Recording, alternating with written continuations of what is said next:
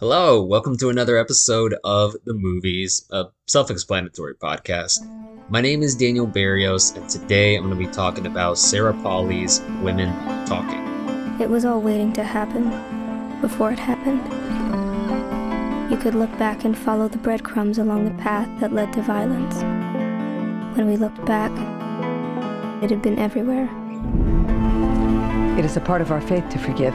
We will be forced to leave the colonies if we do not forgive these men. None of you will listen to reason. We know that we've not imagined these attacks. We know that we are bruised and terrified. Hope for the unknown is good. It is better than hatred of the familiar. And we cannot endure any more violence.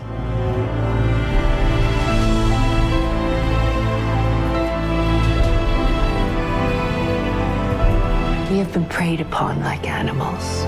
Maybe we should respond like animals. How would you feel if in your entire life it never mattered what you thought? When we've liberated ourselves, we will have to ask ourselves who we are.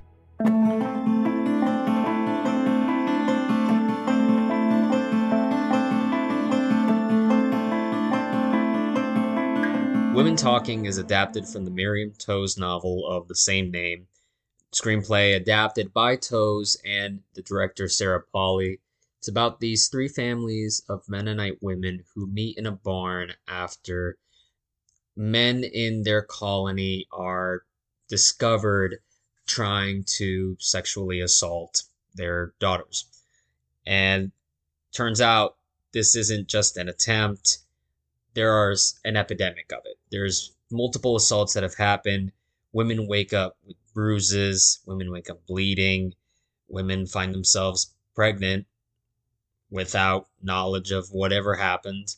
And the men in the colony, through, you know, just ignoring them and through uh, shaming them, through gaslighting them, have basically told the women that they're they're crazy or that they haven't believed their stories at all. And so when it gets to the point where the cops are called and the men of the colony, all of them leave to go bail out the attackers, the women gather together, put three families in charge to decide what they're going to do about it. Ultimately, it's uh, they put it to a vote. You can either do nothing, you can stay and fight the men about this for the safety of their children and themselves, or they could leave. And we get to a point where the, the vote is kind of split between staying and fighting and leaving. So they realize inaction is not going to work. So that's what this conversation and really what this whole movie takes place in. It's just this barn, the top part of that loft, and these three families just arguing and debating about everything. I mean, it works kind of in the same way. I've said this in Twitter that it works similarly to something like 12 Angry Men because it really is just about the power of the ideas spoken. And Polley and Toews and uh, tandem make this screenplay just as lean and razor sharp with its dialogue as possible. There's some stuff here that just is fucking profound when you hear it. And there are things that we all talk about. We talk about like the nature of forgiving somebody who's hurt us. Uh, the idea of, I mean, this is another movie in a way deals with cancel culture, but I guess the, the cancel culture is a uh, feels like it's trivializing the the matter at hand. But the idea of like, can you forgive somebody who's done unspeakable acts to you, and when, how can forgiveness be twisted into sort of the giving somebody permission or giving them an excuse to go ahead and continue on with their behavior. You know, there's stuff like that. There's a nature of women's stories being believed in the first place. There's the anger that resides with these women, some who are less bothered by the assault and more bothered by the cover up. The idea that these people are trying to make you think that what happened to you didn't happen to you and make you think you're crazy. So attacking all of these, I mean, we're talking too about uh, the way that children are raised and how these power structures are learned from a younger and younger age. And is it possible to sort of reform teenage boys? You know, at what point is a man set in its sort of carnally destructive ways? You know, th- that's st- a lot of this stuff is what the movie's talking about, and it's balanced so thoroughly well. And it's not really just like this chamber piece, although it can feel like a play at times. It cuts with a lot of life on the outside you get to see life in the colony, not necessarily through montages, but sometimes you'll see it through just them doing like a voiceover over the space, over a kitchen. And you get to really kind of live. It almost feels like a Mennonite uh, HGTV, where you can see where these people live and how they live and what lives consists of. For these women, it's you know a lot of uh, kitchens and laundry uh, dealing with the children. You know, it's a very patriarchal society, supposed modest society. When you look at these women, they're all dressed in uh, the stuff that you'd see in like M Night Shyamalan's The Village, so to speak, or like fucking uh, like an like the witch, you know. And I feel like these are really weird things to bring up in a movie about women talking, but whatever. Uh, sort of these older colonial style clothes and uh, that's just the religion that they're in. I also like that this is a movie about faith and really testing that faith, and not in a sense that, I mean, I'm not a religious dude, but I grew up as I grew up in a Baptist household for a really long time. And so a movie that addresses faith in a sense that can separate the actual faith and the tenets of that faith with the practitioners, the people who are in charge of it, the people who commit atrocities in the name of God is fascinating. And I love that as much as there is doubt and anger and resentment towards a God that, you know, I think Claire Foy, who's the most outspoken, angry, like she'll straight up, if given the chance, carve a motherfucker. Like she'll fucking make origami out of his throat with uh I don't know what those sickles are. It's a sickle, but I think they use it for castrating uh, calves. Or maybe that's the little belt they use. I don't know. But she'll fucking fight a motherfucker when it comes to the safety of her kids and especially her daughter. Um, she's angry at God for feeling like the, he's abandoned them, especially all the women in the village. Uh, there's going to be this is one for uh, David Rosen, by the way, of the, the Piecing It Together podcast. If you don't listen to that podcast, you better. It's fucking great. Uh, a puzzle piece for this movie. There's a part of this that reminded me of Midsommar. The idea of all these women kind of joining together in a communal emotional release where it may not have happened to every woman in the colony, these assaults, but every one of them feels it. It is all their experience because they are thoroughly aware that there is, I guess, on one hand, that there's nothing to stop the person being assaulted from being them, even if they haven't experienced it.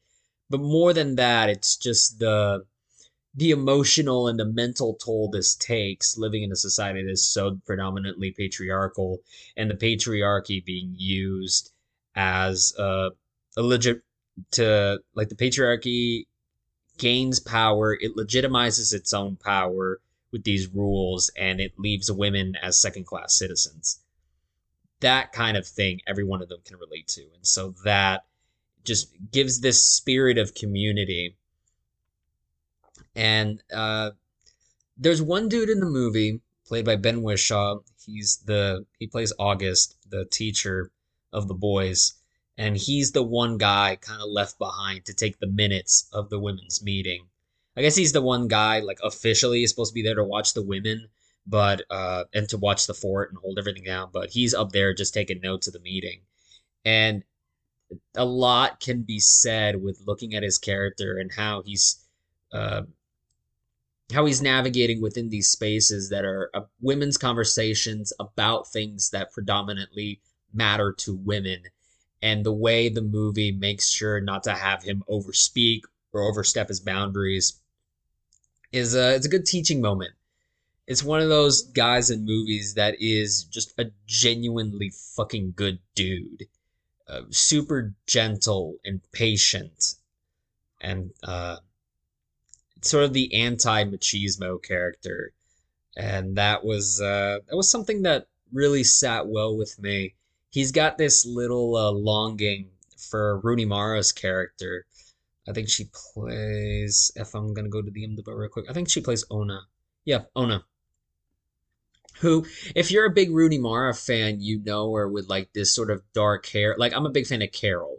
Like she's the dark hair, quiet, sort of like really shy, doesn't want to push herself out too much. But in this movie, they flip her. She's blonde. She's a beaming fucking beacon of light and her character is actually carrying the child of her attacker as the movie goes on. Like she's pregnant.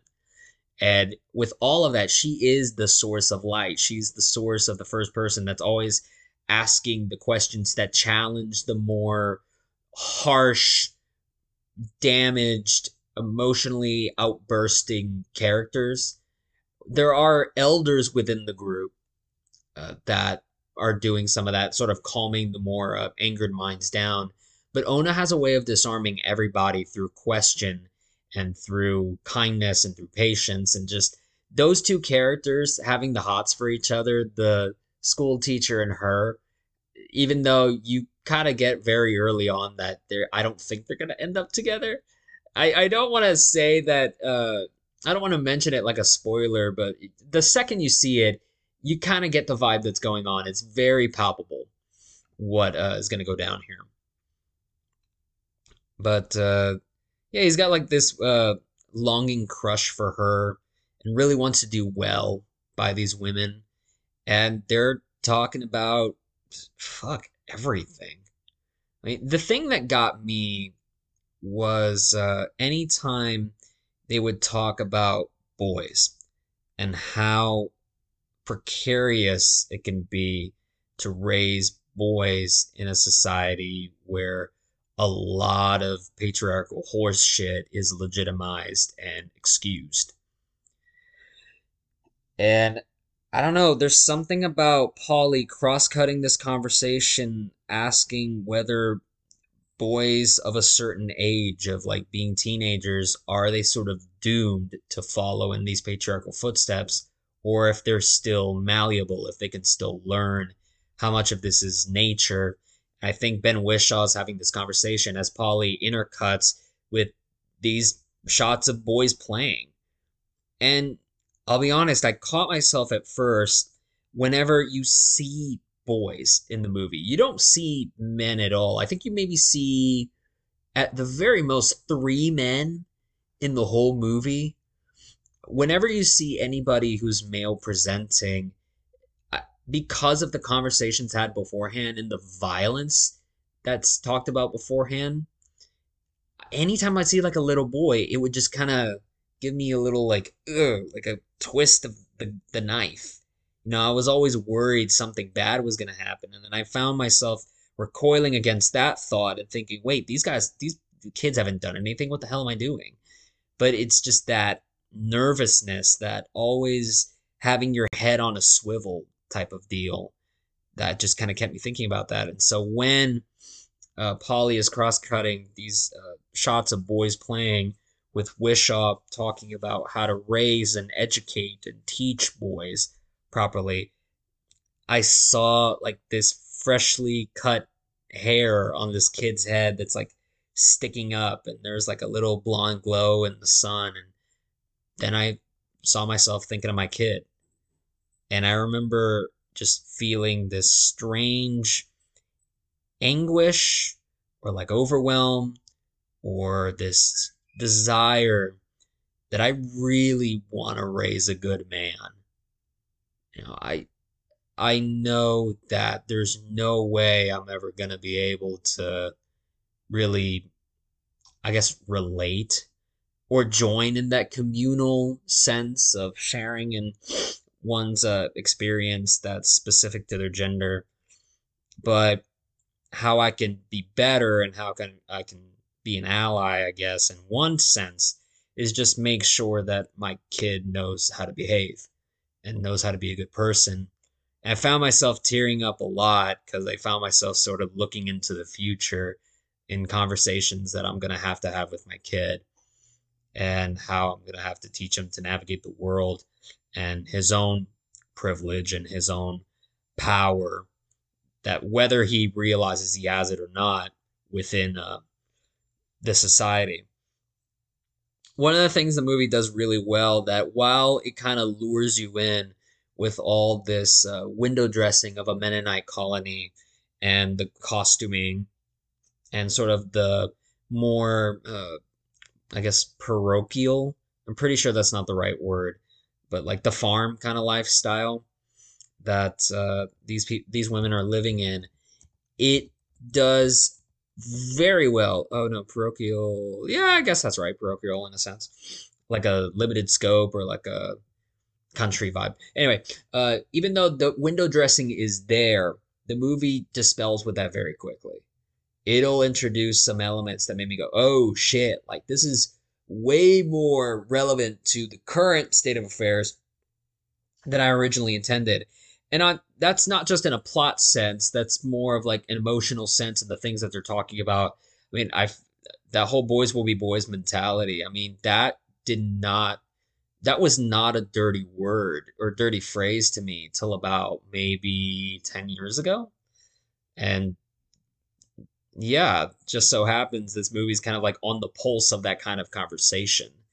That even the way we discuss how boys behave and how rambunctious they are and how uh, dangerous of a time it can be to raise uh, boys in a world that thoroughly encourages their id and you know sometimes praises them for having it most of the time praises them is uh it's a scary place to be in it's a scary place to have to teach and sort of like shift from a different side of the world. You might hear the doorknob jiggling. That's my son trying to break in. but um, yeah, let me go further, I guess, into less of the content and more the performances here because I really love everybody here. This is one of those ensembles where I don't come away with like an ensemble of seven thinking about maybe two people this is one where everybody's given some place to shine. I mean, uh, Rooney Mara already talked about. I haven't quite talked about Claire Foy yet. Just she really is the spitfire of the group, just pure uh, something guts and blim- like fire and brimstone. You got Jessie Buckley in here, who's seems to just be like a an animal caged in a corner. Like it sometimes it doesn't make sense who she it doesn't seem like she has a side. It just seems like she doesn't want to be attacked or she doesn't want to be judged or doesn't want to be on the wrong side, so to speak. So she'll she'll fucking lash out at anybody and everybody. But you truly find later that that's all kind of roiling, boiling pain that's coming out. And she's just intense as fuck in this in a way I haven't seen Buckley been. Uh, I really like Michelle McLeod, who plays, I think, the daughter of one of the elders. And uh, there's something about her energy, which is just, she is so sick of men's shit. Like, she's the one fucking, like, smoking. Like, whenever you see her smoking, it almost feels like, as in a sense, the movie's taking a smoke break. Like, we're calming down just a little bit and it's like oh this isn't so tight and uh, wound so again tightly that the movie is just gonna like pummel you from beginning to end. No she's kind of that energy of just like dude i already know what i want to do and i'm just waiting until we can fucking do it. Love the energy there. She has one of like the big heartbreaking uh like shots in the movie. They do a lot of flashbacks to what happened to these women and McLeod's just got a really like viscerally painful one. All done without a lot of audio. All down. All done without sound, by the way. just her reaction. It's really fucking heartbreaking. Uh, I also got to shout out Kate Hallett, who plays uh, one of the daughters. I think she plays Jessie Buckley's daughter. And there's just some stuff that she's doing with reaction shots in her eyes, in her face, the sort of way she holds her mouth agape that I just found my eye gravitating towards her and really being drawn in by a lot of what she doesn't say, but specifically how she's letting the words impact her. She's got a friend that she's hanging out with through most of the movie, and they're kind of fucking around in the background. But whenever it gets really serious and whenever they're paying attention, those two characters are locked the fuck in. And especially Hallett, just those reactions to me, it's sort of that highlighting of, you know, you can be a kid and you can not have the fullest understanding what's happening, but that emotional intelligence is there. I actually, I'm not even going to say that. I'm going to say the more of like kids understand way more than we ever give them credit for. And it, it's both saddening and sort of like heartwarming that they usually have a better grasp on what to do than the adults do. And I don't know what happens when we reach adulthood where everything gets muddled when it really shouldn't need to be. I don't know, maybe it's just the insecurity of trying to look like you have your shit together and balanced creeping in when clearly we're all just children fumbling through the world like, you know, horses out of the womb. But uh I mean, this this is a movie where like Frances McDormand. I'm looking at IMDb now. She's like number twelve on the list. Frances fucking McDormand, best actress winner the last couple years. She's on like the bottom there, and uh, yeah, just everybody in this thing is given a moment to shine. There's even a moment where let me see who's the actor. Uh, August Winter as Melvin. This try this colony has a trans man among them and their story is just heartbreaking too. It's one of those ones that I don't think I got everything on full watch, but uh, seeing them uh, navigate, uh, I think they're in charge of taking care of the children, and the way uh, they react when one of the children is hurt. Again, it's that sort of communal, emotional understanding. Like you very much see that this full grown man has this heart wrenching, like their heart goes out for this little kid. And man, uh, I don't know, I really loved it. I really loved uh, the way the movie handles that character. And there's one line in there that, oh man, it is a gut punch to the soul when you hear it. You'll know what it is but it's one of those like, oh, I know where you're going movie, and you manipulated me a little bit into it, but fuck, ah, it feels so good. Such a good line. But yeah, I don't want to totally spoil this thing. I mean, there's really only two options. If you pick what the women decide to do, you're likely going to be right on 50% at one point.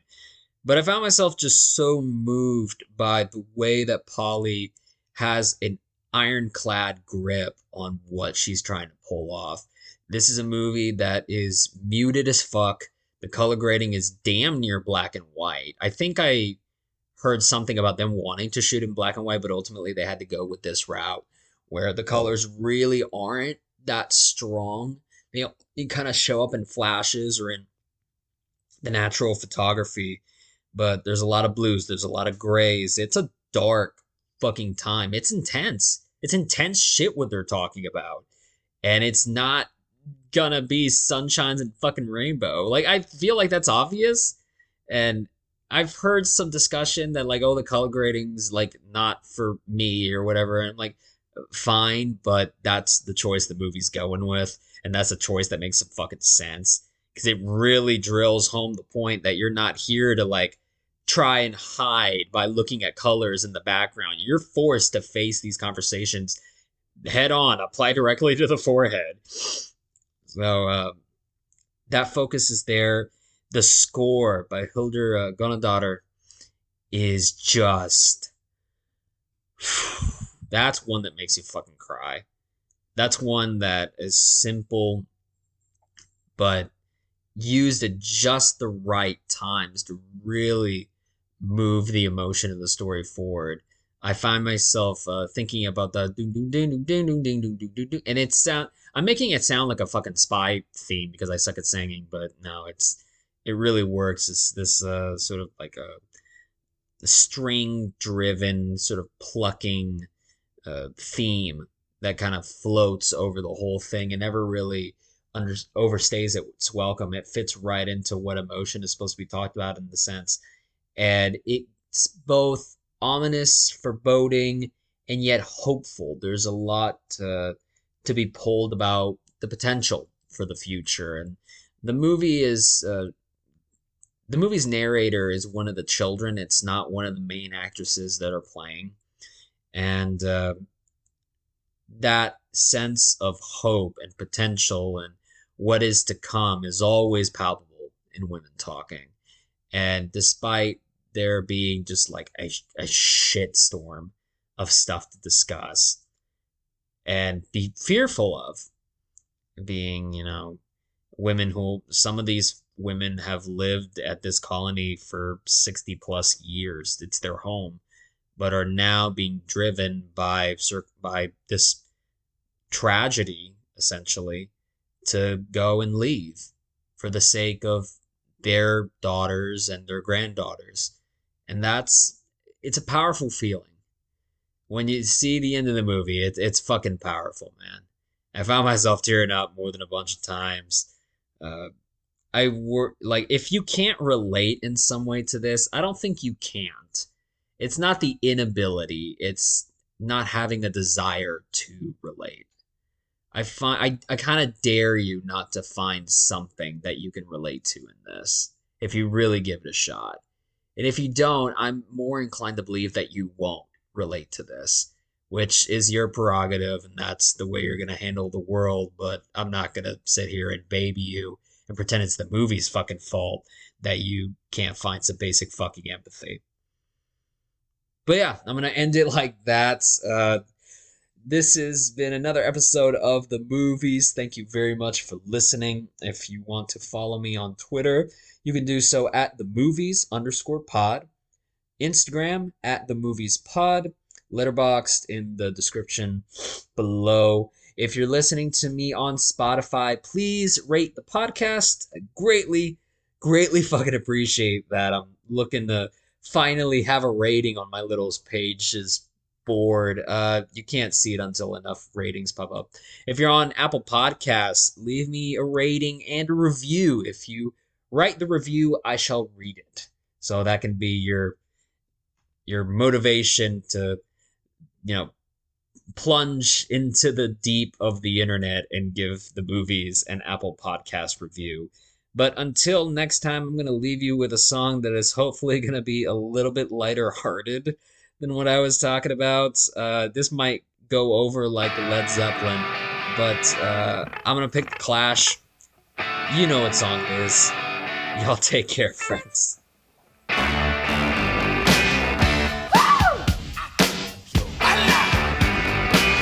Darling, you got to let me know. Should I stay or should I go? If you say that you are mine, I'll be here till the end of time. So you got to let me know. Should I stay or should I go?